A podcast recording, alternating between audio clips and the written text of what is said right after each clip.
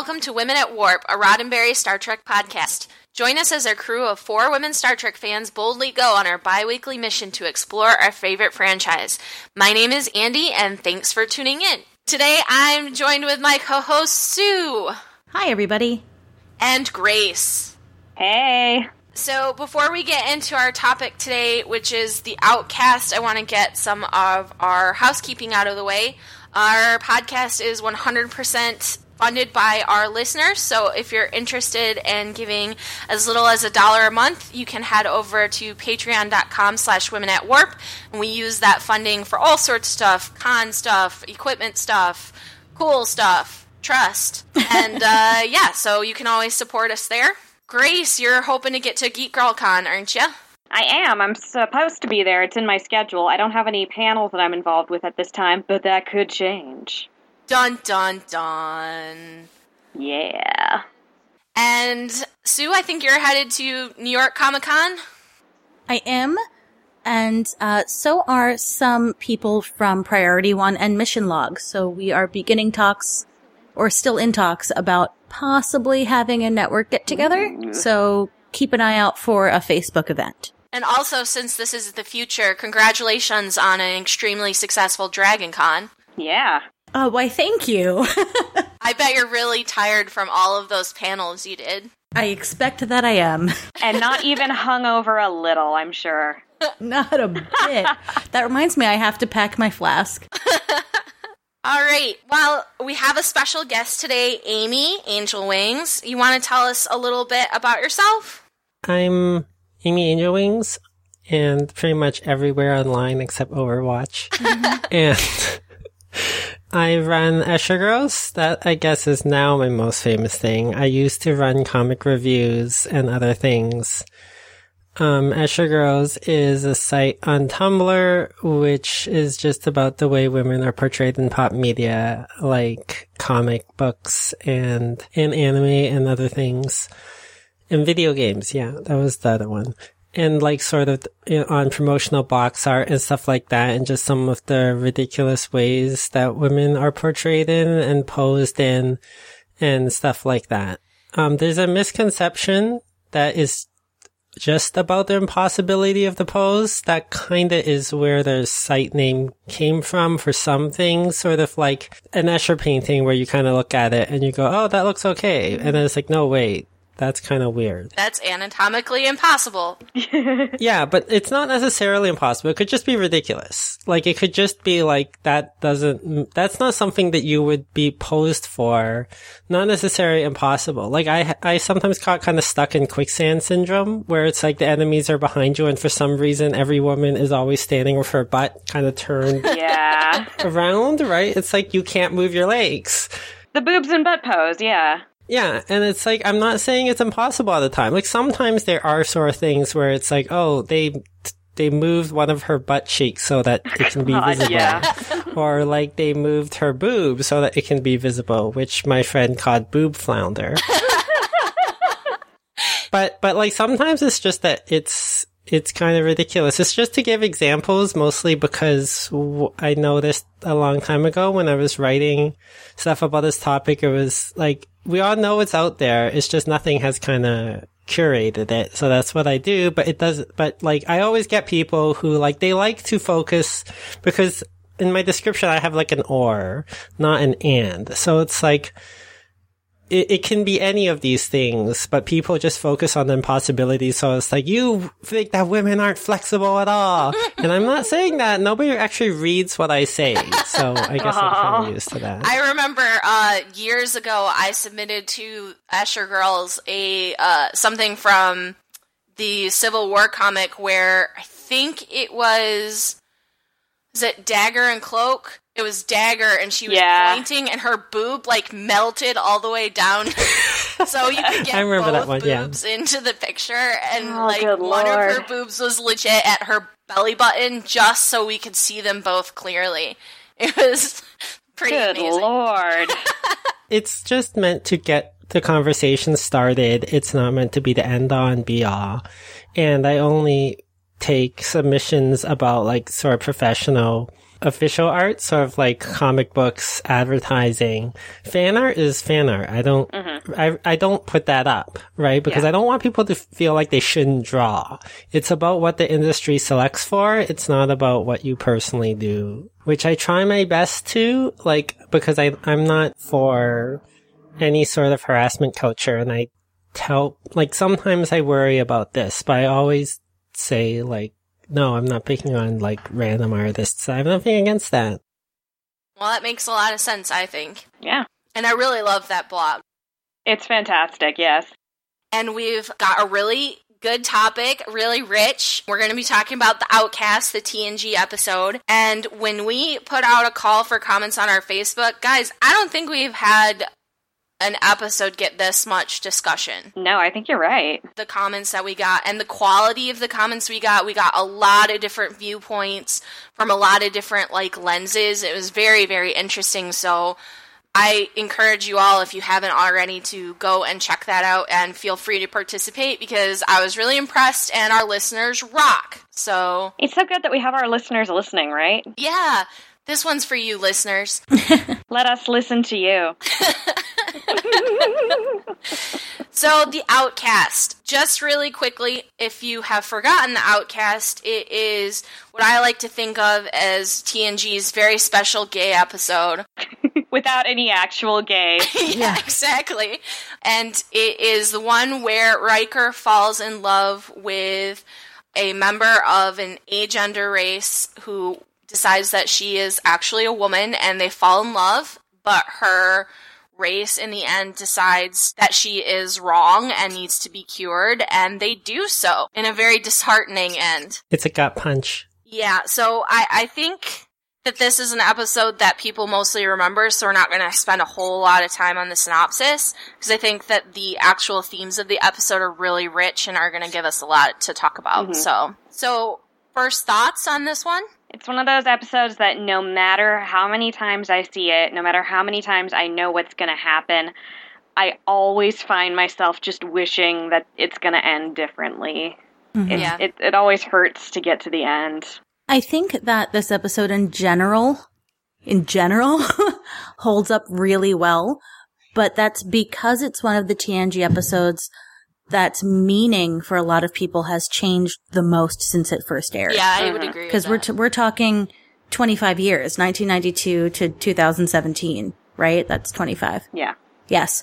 And it was very clearly intended to be about homosexuality. And today, I think a lot of people, especially people who are seeing it for the first time, read it, read it as a trans allegory.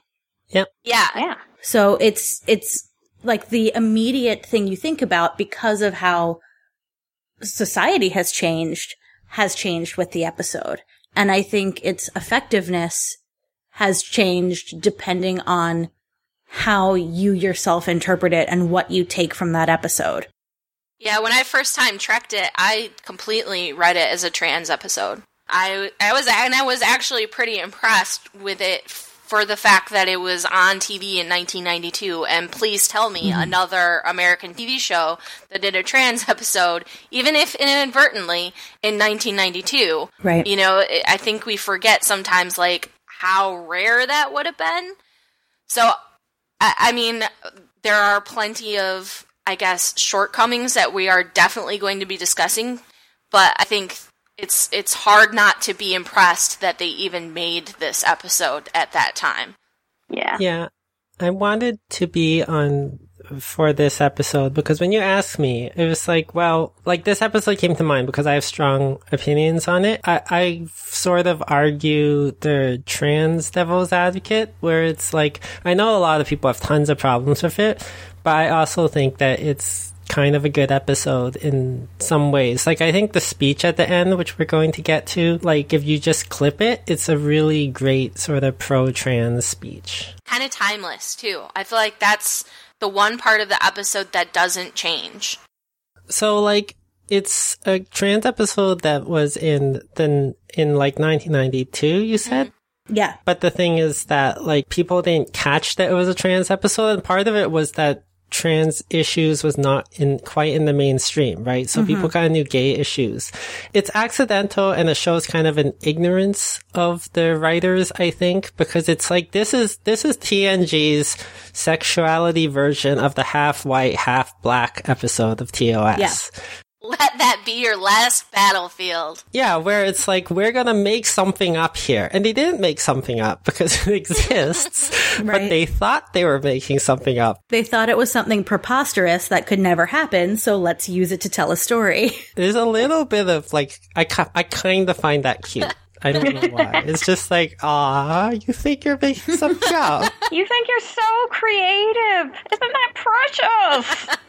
Yeah, but also like another thing besides the trans sexuality and gender identity stuff here is also that I I love like Riker and Crush and Beverly Crusher's weird romances with people, and like everybody they have a romance with is like there's something interesting about them, not necessarily bad, but mm-hmm. and and also I guess Beverly Crusher also dates the Trill, right? Who ends mm-hmm. up changing genders. They do have a tendency to get the more interesting love interests, I think. Beverly and Riker. Yeah. There's none of this Troi business where they, she just falls for smarmy ass dudes that do shady crap. Although I guess in that case, she's the mysterious love interest. That's true. So so it's like Riker's dated like the Mordo assassin girl, who I also love. Mm-hmm. And this is the episode I always say Riker dated the trans girl. Yeah. And people kind of forget that because they're like, she wasn't trans. I'm like, well, she wasn't, she identifies as the gender she wasn't assigned. So, Yeah, she's quite literally trans. yeah. yeah. Whereas she is also a metaphor for a lesbian. She has to wear a lot of hats. like and i know that from from like the gay episode point of view it completely fails because there's like uh people wanted her to be more masculine or to have a male actor or whatever and that would be good for the gay part for the trans part it's also complicated because then it would be like if you looked at her as a trans woman, it would be another example of having a cis man act as a trans woman sort of mm-hmm. thing. Well, that's really interesting. I never thought about it like that. Because to me, one of the things that would have been awesome about having a male actor is that it, the point of the episode, at least I've always seen, the strongest point of the episode is that gender is internal. So I felt like a male actor might portray that better or like drive that theme home better, but you make a really good point. Yeah, and and I think for trans women, I can't speak for all trans women, but like some trans women who really identify with the episode, you know, it they identify with her being a woman. Having like a cis person portray a trans person is always going to be problematic, but sometimes if you have like cis men portraying trans women, there's always this trans women are really men sort of thing, you know? And like, I think it's cool. Like, I like that Riker dated a trans woman. I think that's cool. It's the conflation of the sexuality and gender thing and the heteronormativity that kind of screws up the episode. we had a Twitter comment that I thought was pretty straightforward about it. Olivia said, It doesn't quite work because it hinges completely on heteronormativity, female identified atta- attracted to male identified, so it's strange. I thought that this, when I rewatched it, because I've rewatched it a couple times since I first saw it, I was more impressed with it when I first saw it than I have on rewatches. Although I still will always have a special place in my heart for this episode. But the thing that really struck me is that like we get this episode that is at least they were attempting to tell a story about like LGBTQ but like more on the LGB side of things Oh, yeah. and then we end up with a straight couple essentially which is really interesting to me and kind of undermines what they were trying to do which is why i think it's so interesting that we're talking about it like is it a gay episode or is it a trans episode and i think that's so interesting like every time you look at it you can look at it at a little like skewed a little bit and the whole meaning of the episode changes Just really quickly, in case we have listeners who are not familiar with the phrase heteronormativity, basically it means that being straight is normal. So the issue of we have an, an agender character who is, who, who feels she is a woman and is is a woman and declares that to people and then falls in love with a man while it's trying to be an allegory for homosexuality they're still portraying a straight couple Which we have no shortage of already. Especially in Star Trek.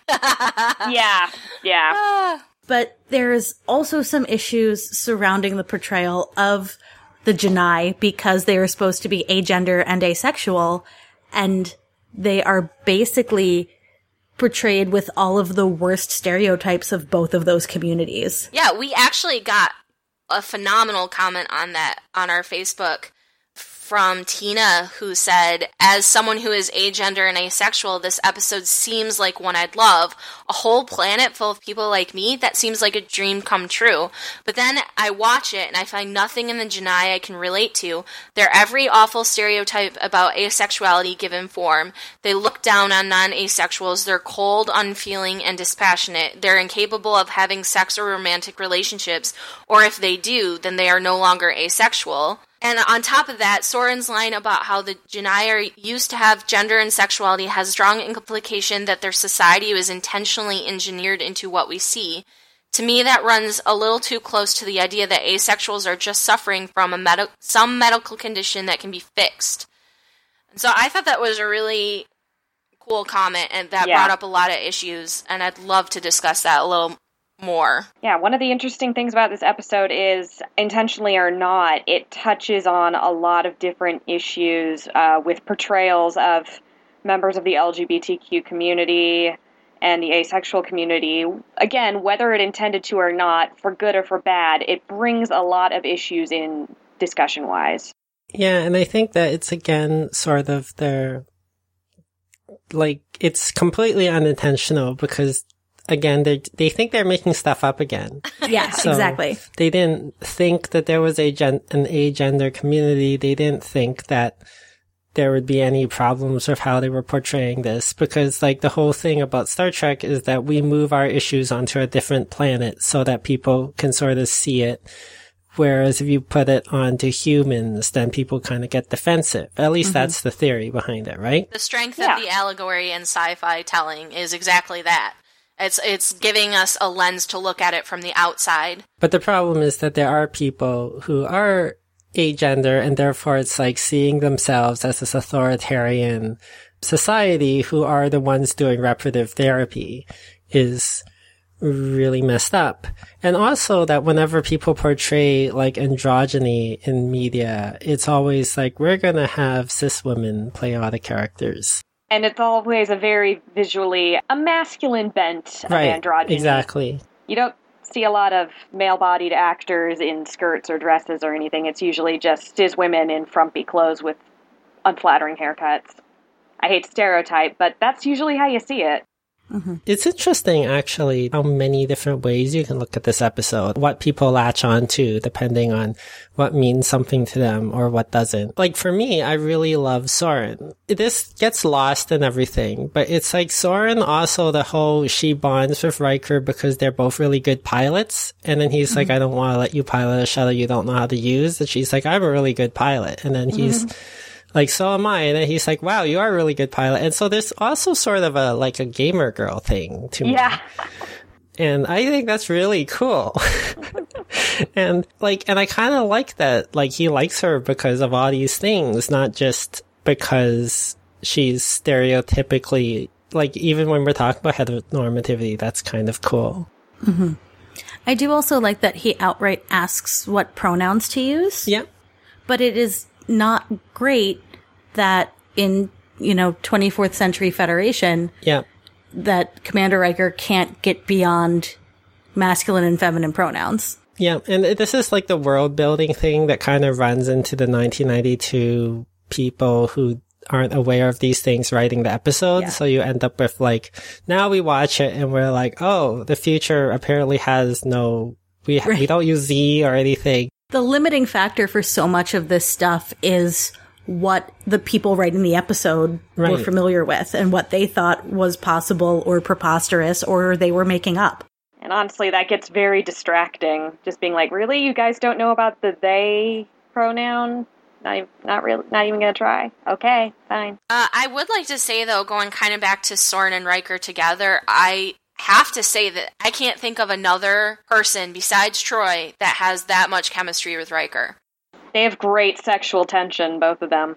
Yeah, it's it's pretty impressive. Like for me, she's the only one-off love interest that I could actually see him like it felt organic and it felt like he really fell in love with her rather than just like, oh, this is the love interest of the week. And I think that's why so much of this episode that still kind of holds on is because they felt very authentic. Yeah, and I think that's why the ending hurts everyone so much because Yeah, they, definitely. you're really rooting for them. You just want those crazy kids to make it. Yeah, exactly. And I also like that Soren, like, it, it is really heteronormative. It's really, like, in terms of what makes a man and what makes a woman. But I, I also think that in the way her questions to everybody and her questions to Riker and her questions to Crusher and stuff sort of exposes how constructed it is in our society too, because Crusher's trying to expose, like, she, like, wait a second, I have to think about this. Um, makeup? It is true. It's like when you actually have to sit down and be like, what is man and what is woman? And like this whole idea of like, these qualities are for men and these qualities are for women. It's, it does highlight how stupid that is. I do love that we get the bit with Crusher where they're talking about makeup, and she's like, "So women make themselves beautiful to attract men, and only women do that." She's like, "No, men definitely do that. They just do it different." oh, honey. Honey. Oh, honey.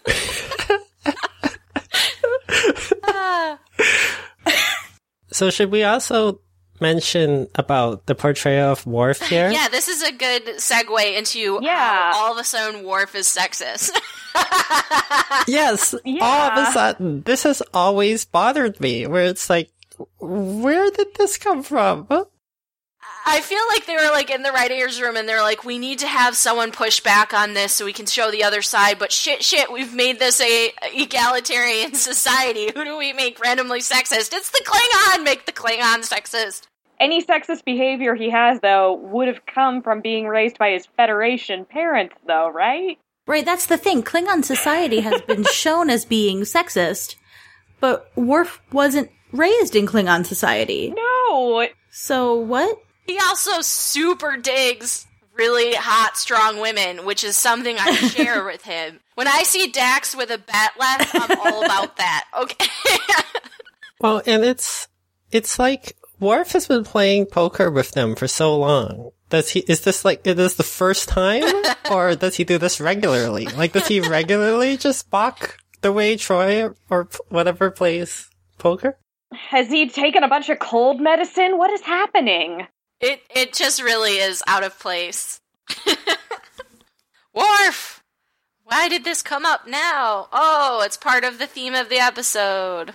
Well, I hope every time he brings it up that Bev calls him out on it. Yeah. And it's like Worf, who like dated K'Ehleyr, is like, oh, Dude. women are so weak. And I just feel like K'Ehleyr should show up and just, the ghost of K'Ehleyr should show up and just punch him. I have a theory, and you may not all agree with it, but it's mine. My theory is he saw these sort of would be andro aliens and was like, damn, that's kind of hot. And then was like, wait, I'm not supposed to find that hot. Oh, but, uh, no, hyping it up on the misogyny here. the Worf doth protest too much, is what I'm saying. He liked them sensible haircuts. You But see, me? this little tiny, like, throwaway, supposed to be funny scene, though, can open up a conversation about how effeminate words are used as insults. Yeah. And that's a problem. And like, that's part of microaggression society of that's a woman's game. Or even that's so gay because the idea is that gay men are effeminate and being feminine is bad. Or man up, don't be such a girl about it. Right. Stuff like that. You throw like a girl, you run like a girl. It's a problem. And it's also interesting because in the whole poker episode, even when Worf at the end, it ends the scene with him saying like, with all these wild cards in my hand, I don't even know what's, it's difficult for me to know the strength of my hand or whatever. Also goes to how he's like, he, it's, he's accidentally admitting that actually this is just making the game harder on him. It's not, it's not like he, Yeah. he, he kind of dismisses it, but then it's like, oh, actually, there's a lot of strength to this and a lot of complexity to the wild cards. And it's, so I think that's sort of interesting, intentional or not. Sort of the whole, like femininity or things derided as being feminine and weak or whatever have their own complexities and strengths to them that people also have to master. Yeah, that's amazing. I've never thought of it that way. And I think you might be giving the writers a little too much credit. No, I'm saying it's by accident. I'm not giving them any credit. Yeah, probably by accident. But I, I do think that's that's a really interesting point. Uh, if I could bring something up on the flip side here, in contrast, we have a scene later on where Riker is talking with Troi, and they actually have a really interesting conversation where pretty much he's letting her know, "Yeah, I'm I'm interested in Soren," and they have this conversation that goes kind of along the lines of Troi saying, "You know, uh, there's nothing you could do that would end our friendship. Our friendship is always going to be there. I'm going to respect you no matter what, both as an ex, respecting your choices to move forward and to see the people who you choose to see, but also as a colleague and a friend who just respects your autonomy as a person. And it feels like a very important scene, both in her just kind of as a friend being like, hey, you have my blessing, and as again, as an ex being like, you also have my blessing. You don't really get to see that in a lot of media where people have a functioning relationship as exes where there is mutual respect for each other and not like a bunch of played up jealousy that we do see a lot in their relationship. Yeah, I was going to say it's so much different from Encounter at Farpoint. Right? It's like, ooh, your ex-boyfriend's coming on the ship. and they have this chaste kiss at the end of that of her just being kind of like, "You go for it, you go for it, buddy," and it's a very sweet, very tender scene, and I wish we got to see that portrayal of their relationship platonically more. That's a really good. And I really love that. And I think that's also why a lot of people read Soren is so important to Riker because he doesn't talk to Troi about the, the, the women he dates that often. No, he doesn't just brag about every notch in the bedpost to her. And, and I really love their relationship too here and where it's like that, like, yeah, the, the, the ex relationship and stuff like that. Like, this is why I really love TNG when it's really working because it's like when I watch these episodes and as a kid, like in reruns and whatever, I was always like, see, this gave me a false impression of how adults work because I always like adults are gonna be like TNG. They're gonna be mature. They don't fight with each other. They handle their conflicts. They talk to each other. They can talk openly. Star Trek ruined me for real life. Yeah, it's like, oh no, actually, not, not. They're not. Adults are not more mature. Also in the ways you'd expect. Well, yeah. And also, it's like, um, like the whole Gene Roddenberry no conflict thing that the TNG writers always complain about. I, I like it. Like, I know people, like, because, because you're right that in other shows it would be like, oh, the exes can't get along. They're jealous. They're, and here it's just like, no, I'm going to talk to you about it and it's cool. And I love it. Yeah, I, I like the relationship in general with a handful of like missteps, inconsistent writing across the seasons. But I've always liked the way Riker and Troi deal with stuff like this, and I think this is an awesome example of that. Yeah, and also about the relationships, going back to Worf, like, part of why they kind of set him up as the sexist who's uncomfortable with the J'naii is because, and, and who's uncomfortable with Riker's relationship with Soren is that regardless, he's like, you want to go risk your, you want to throw away your career to save your trans girlfriend? I'm with you. Mm-hmm. And I love that at the end where Worf is willing to throw away his career too. Worf has definitely got his back, not in the same way that Troi does, but he's got his back. Or alternately, Worf just really wants to break into onto this planet and have a stealth mission with Riker. Well, probably. He's, he's, yes, he probably has that on his bucket list. He just wants to screw with the Jedi a little bit because he can't screw the Jedi. Yeah, and that's unfortunately the other thing that you, there's also that when, because it's also like he doesn't like the J'naii anyways, and Soren is breaking that, so it's not super perfect, but I still like, I, I still love when he's like, I will go with you. I got you, bro. Space Bro's got a space bro. One thing that we haven't totally we've kind of touched on but haven't really explored yet is the aspect of the conversion therapy. So, let's talk about the conversion therapy ending, which there was a lot of discussion about this on on Facebook about whether or not they liked the ending, whether or not they thought it worked. Like there were a lot of people who liked it, who thought that the sadness helped, and there are some people that did not like the ending at all. One of my favorite comments on that was from Peter. Uh, and Peter said the ending was problematic. It portrayed conversion therapy as effective, leaving no lasting negative impact on the individual. It removed the horror of the experience and, in so doing, reinforced the perspective of those forcing the change.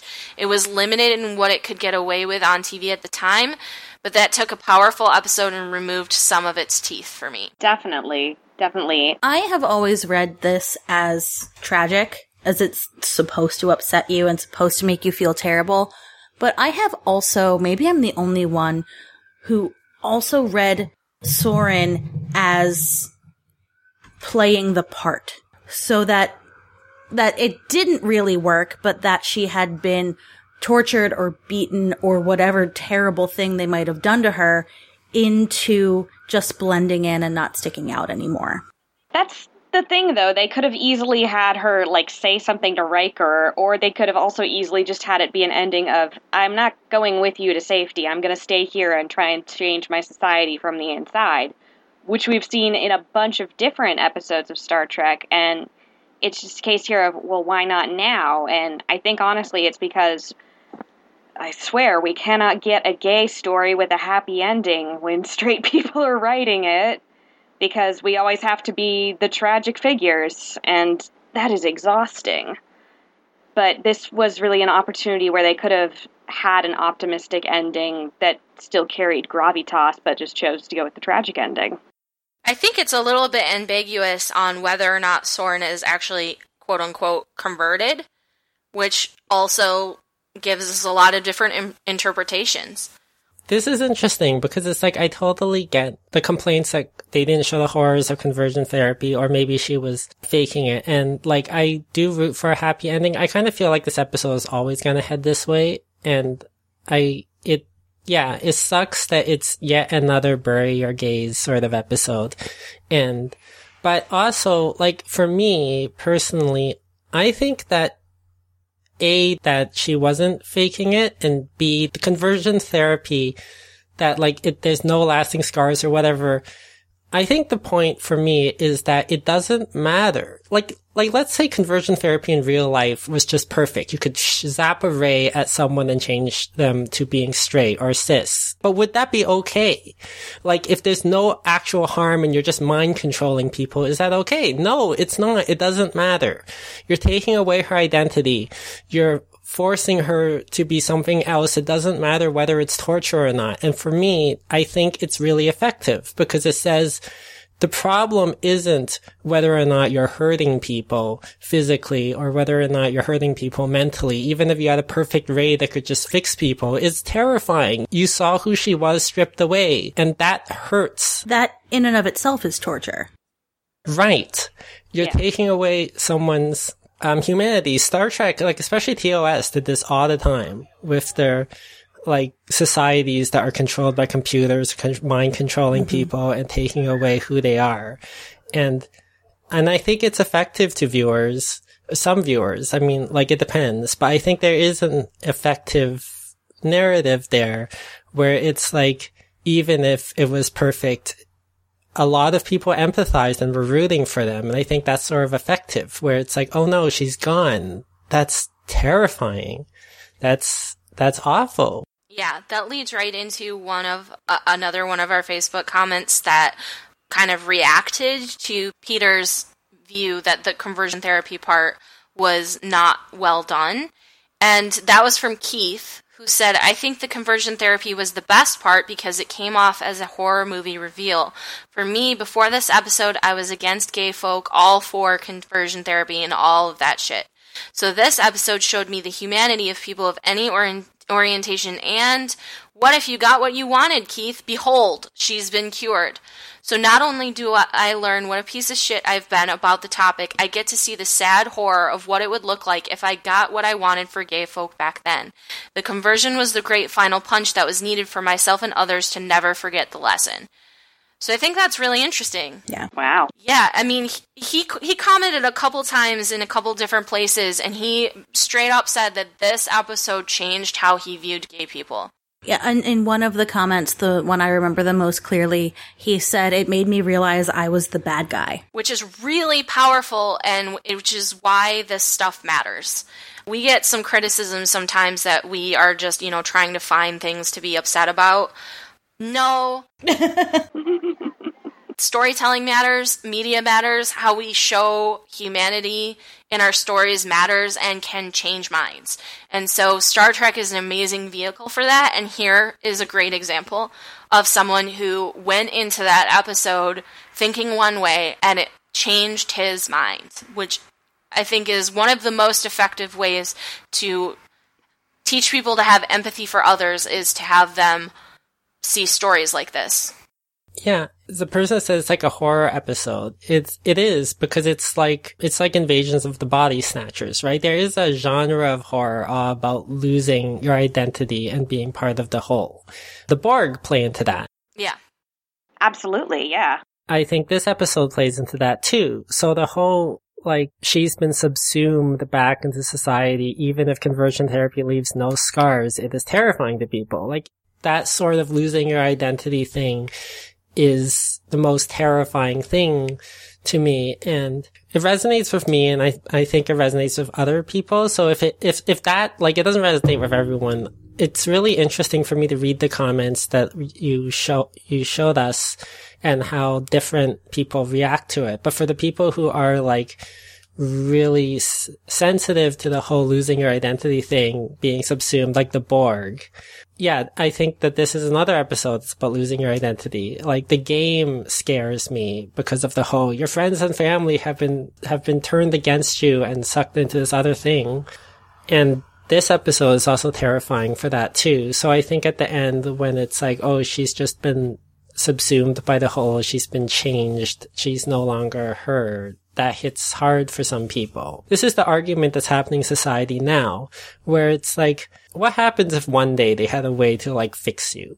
Or like to fix trans people or fix gay people. And if it was just like zap a ray and you're fixed, you no longer have the arguments that you're actually torturing people or you're making people do something they don't want to do. Then it's like, is that okay? I say no.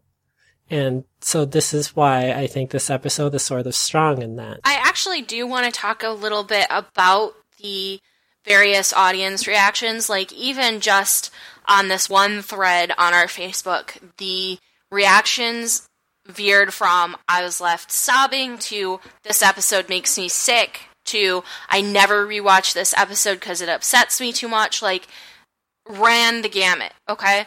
And I wanted to talk about something that kind of occurred to me while I was reading some of these comments is that although there are definitely exceptions, I feel like there was a difference in the way that straight audiences reacted to it and a way that queer audiences reacted to it. Most likely, yeah. And this was self identified in the comments. Yes. It felt to me like it was more effective for straight people than it was for queer people. For me, it's always been a mixed bag. I think there's a lot of good in it, and I think there are a lot of problems with it too. But, you know, for me, it's also one of the few episodes of Star Trek that really tries to answer any of these questions, whether or not it meant to or explore them whether or not it meant to.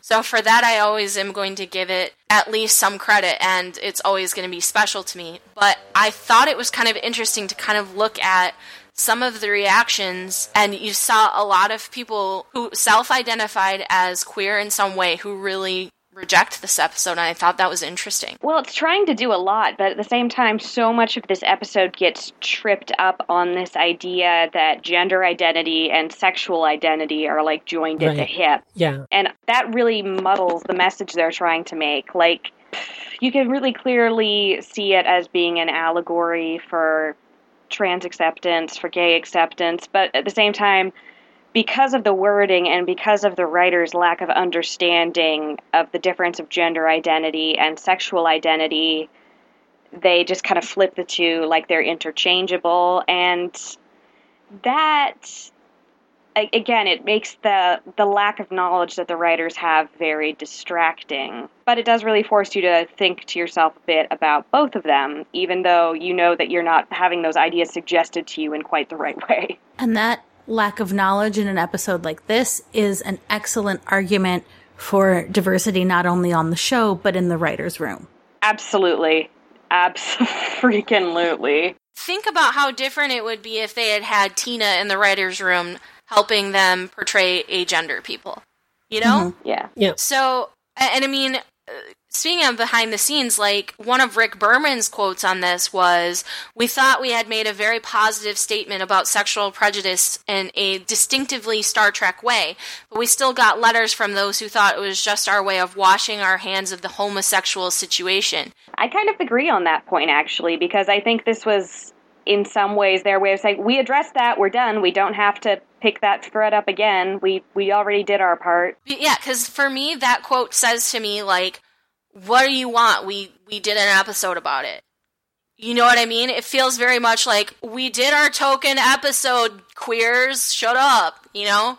And that that to me kind of like that misunderstanding of the queer community plus like the dismissiveness kind of runs through the episode and like yeah they tripped over a lot of really interesting ideas but how many of them did they trip over, over through sheer ignorance? You know? Yeah. Also get to go back and watch this episode with that wonderfully fun feeling of oh how much of this was just them kind of thinking this will appease them and then we don't have to ever deal with it again. Well mm-hmm. they didn't. So yeah. you know? Yeah. I think that's the problem which is that in a vacuum this episode is like I like it. I totally get all the criticism against it, but they don't do anything else. Like if this was a stepping stone, then that would be one thing, but it is very much like, oh, we did our queer episode. Mm-hmm. Goodbye. Mm-hmm. Yeah, exactly. And I think that's a real problem. And a lot of like that, like I think this episode is sort of a death of the author thing where you've got, like, you understand all the back background. You take from it stuff they don't even intend, mm-hmm. right? But you gotta understand that this is also like you, when you see all the stuff they said behind the scenes and Rick Berman, it's like, oh, that kind of sucks. like, yeah.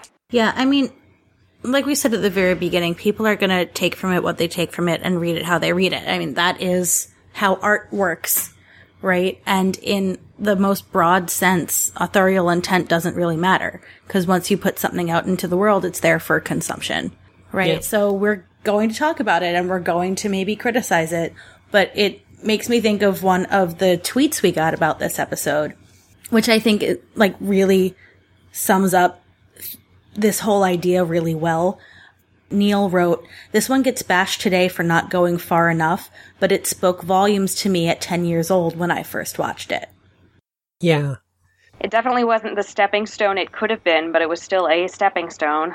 Oh, for yeah. sure. And even if it has its problems, it spoke to people and it changed people. You know, we know it it yeah. changed Keith. We know it changed Neil. I was probably around that same age when I first saw this episode. I have to tell you I don't fully remember my reaction to it, but I can tell you that for my entire life I've been like, let people love who they love. What's the big deal? And maybe, maybe I have Star Trek to thank for that. Who knows? we also got a comment from Maria that said, just like a lot of the groundbreaking episodes in TOS are no big deal now, or even regressive, for its time, this ep- episode was pretty remarkable compared to what else was on TV. Viewed in today's context, it really falls short, but that's a good sign of progress. It's a sign of progress. Yeah, I think that's kind of a nice way to, to look at it. Is like, yeah, it it it maybe fell short, but they tried. And it's like I'm a queer identified person too, and I I see all the problems at the same time. Like I also do LGBT education. I do a lot of uh, training and helping agencies work on their trans and queer policies and stuff like that. I do a lot of 101 and it's like this episode is not bad for 101. Yeah. And especially not bad for children. And it's like a lot of children watch TNG and because it's like like it is very adult, but it's also like they've got the colorful uniforms. It's very bright. The characters generally don't fight. So I feel like a lot of children watch it and therefore I think it's impactful. It's not perfect. Like, okay, I'm not going to do the, it's not perfect defense, but I'm saying that that it affects a lot of people and kind of help them realize things is is also a positive thing. Absolutely. Yeah. One part that I think holds up amazingly well is Soren's final speech.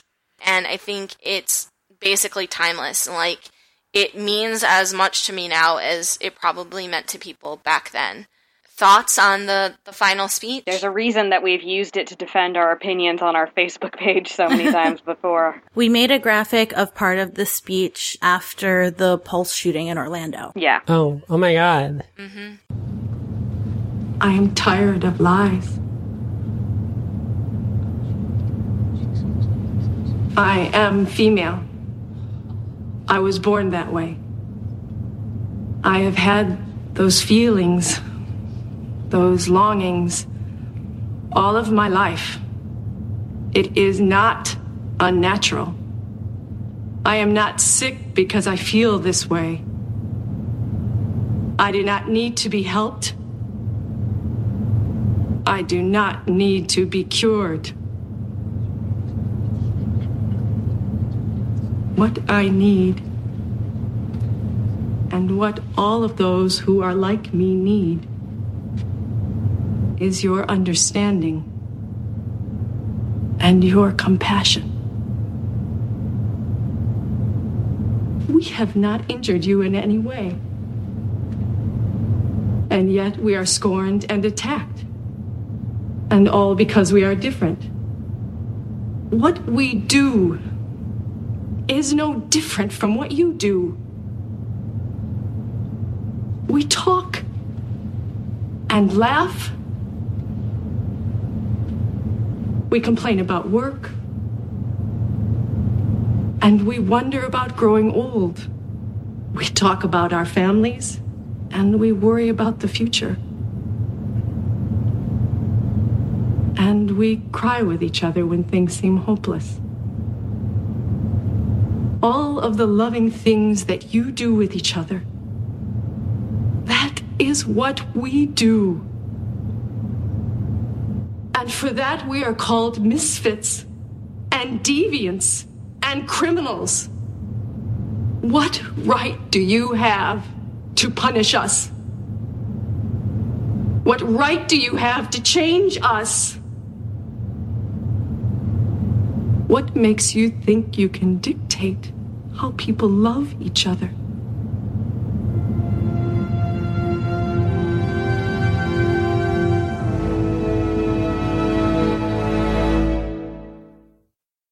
So, so this is where I like because I've been sort of softly defending this episode, and this is where I say, actually, okay, go um, for it. Okay, so I love this speech. Like, this is something that I would totally clip to show, like, and I have to show people, like, tr- like, sort of gender identity because, like, it is sexuality, love who you love, but it's also, like, she says, I am tired of lies. I am female. I was born that way. I've had those feelings, those longings all my life. It is not unnatural. Like, so right there is a statement of gender identity, right? And this is who I am. This is who I've always been, not that I've become female. And, and then it's all perfect all the way up to the end when she says, what makes you think you can dictate how people love each other? And this is when the that ties sexuality to gender identity. Exactly. And, yeah. And and like yes, the episode is about sexuality and tied to gender identity, but for me, it's like it feels tacked on. Just oh, we've brought this a little too far. We got to bring it back. This yeah. is about how people love each other. It's not about the fact that she identifies as female, which I get is the episode, but that's always been the sort of the downer for me, where it's just like, oh, Okay. It's not about trans stuff. I remember. It well, it's as you're saying, it's that very last line where they they tie gender identity to sexuality. That is what makes it so clear that they were writing their gay episode. Yeah. Yeah. and and that's always like for me uh, also like like it's sort of a meta for me and it always has been sort of a meta version of Soren's like Soren's conversion at the end it, this part is sort of where it brings me down and I remember that what the writers really intend for this episode where it's like oh you're doing so great oh my god this is like the perfect trans speech oh right this is what this episode this is what you people think behind the scenes Yeah. and and so there's a letdown there for me personally. That's my butt. Like I think it's perfect, except when it that's and and and that's perfect in terms of like talking about being gay and stuff, but it conflates uh, being trans with, with who you are attracted to, and so that's a little bit of an issue. Exactly. I think it's a great sentiment if you're taking it out of context. Like, that's still a great line and it's a great idea. But then, like, if you're putting it back into this context, the way you're viewing it, Ami, it's it, it makes it the context changes everything. But I think the speech is really good because it's gets the core of the thing. And I think the portrayal of Soren was really interesting, as I said, because she's very likable. She and Riker have great chemistry because she's also like, I'm a great pilot. And I, I thought that was cool. Yeah. and, and then as a gamer girl, it's always really cool.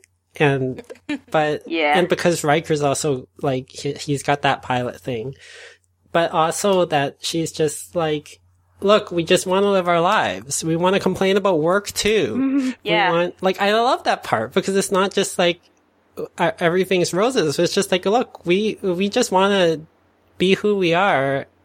And it's like, we have no, we have no delusions about what this is going to be, right? It's just going to be life. I was thinking more about this conflation of of gender and sexuality, and I wonder sometimes if that continues to this day because you know the way that we as humans like to divide things in that Yeah. we have in a way created this for ourselves where there are cis straight people and then there's everybody else and everybody else Yeah. is un- under that one umbrella. So the issues that lesbian and gay people have are going to be different from the issues that bisexual people have, are going to be different from the issues that trans people have, are going to be different from the issues that asexual and agender people have. And we're, we're not all the same. And I think that, you know, because, especially because the, the four letters everybody uses are LGBT and the T is so much different than the other three letters that it just, it, everything just kind of gets tacked on and muddled together, especially if you don't know a lot. So for people outside of the community who might still just be learning, it's hard. There's a lot. There's a lot to know. Yeah. And there is, you're probably going to mess up. And if somebody points out that you've messed up, don't get upset about it, but maybe go and learn more. Mm-hmm. like I did also want to mention about after her speech because I also think that the conversation between Noor and Riker is really interesting because this is again what happens when you moved real earth issues to another planet so that people can see it a little more clearly. And it's good and bad because again, agender people actually exist and this becomes an issue because you're not making something up, right? So you're saying like they're the bad society. But also I, I like, uh, what Noor says when, when Z says, Commander, after Soren's diatribe, you must think we are cruel, repressive people. Nothing could be further from the truth. We are concerned about our citizens. We take our obligations to them seriously. Soren is sick and sick people want to get well. This has always been the most powerful part of this episode. You see, Commander, on this world, everyone wants to be normal. And that has always been really powerful and really scary because Yeah. that's, you know, that's our world. Mm-hmm. You- We believe everybody wants to be normal. But other people are defining what normal is. Right, exactly. And that's when I think some people might have been like, "Oh my god, this is our world." Like, what what have we been saying is normal? We mm-hmm. why do we m- try to make people fit that? And this is what people who want to get rid of queer people, who want to do conversion therapy, who want to fix trans people, who want to fix gay people say, right? Which is that we just want to make you normal. This is not going to hurt any, this is not going to hurt you. You'll be happier after it. We're not repressive. Like after, and, and that's the thing where Noor even says like, after hearing this speech, you must think we're bad, but we're not. And this is also what conservatives here now say, mm-hmm. right? It's like, oh, well, after hearing them talk about these things, you must think we're evil, but we're not. We're just trying to help them. And I think it's, it's pretty powerful. But unfortunately, it's also conflated with the fact, you know, when it says here everyone wants to be normal and Riker says she is. And it's conflated by the fact that she's fitting our version of normal. And the, their society is obviously alien and abnormal. So there's also unfortunately that dynamic that happens when we were talking earlier about, you know, 1992, 1992, I went and was trying to find like the first positive depictions of a gay character on TV, which is a really difficult thing to find. It appears that the first gay character was 1971. Yeah, the only contem- like contemporary yep. to Star Trek, I mean, show that I can think of that even touched it is the Golden Girls. Mm, yes, yes, I remember that.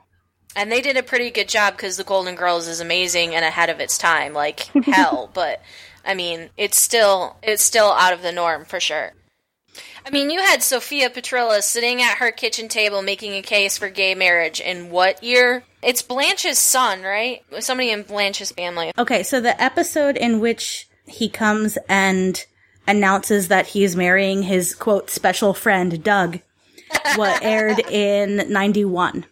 Yeah, see? So it is contemporary, yeah. Wow. Like, also totally by accident again, in 1992, you have a positive portrayal of a alien trans woman. And I know that it's not, you know, it's accidental and everything, but it's like, she's not portrayed as a joke. She's no. pretty, when she talks to the crew of the Enterprise and Crusher's trying to explain gender, it's, it's like what makes someone male and female because um, that's something that happens with with trans people, where it's like, what does gender identity mean, and what does society think gender identity means, and but but ultimately it doesn't matter because it's like that's what I sort of think is an accidental strong point because she doesn't make herself more feminine. There's not a scene where she shows up to Riker with long hair and makeup or anything. It's just she's just her, right? If you look at it that way instead of you know a very special gay episode way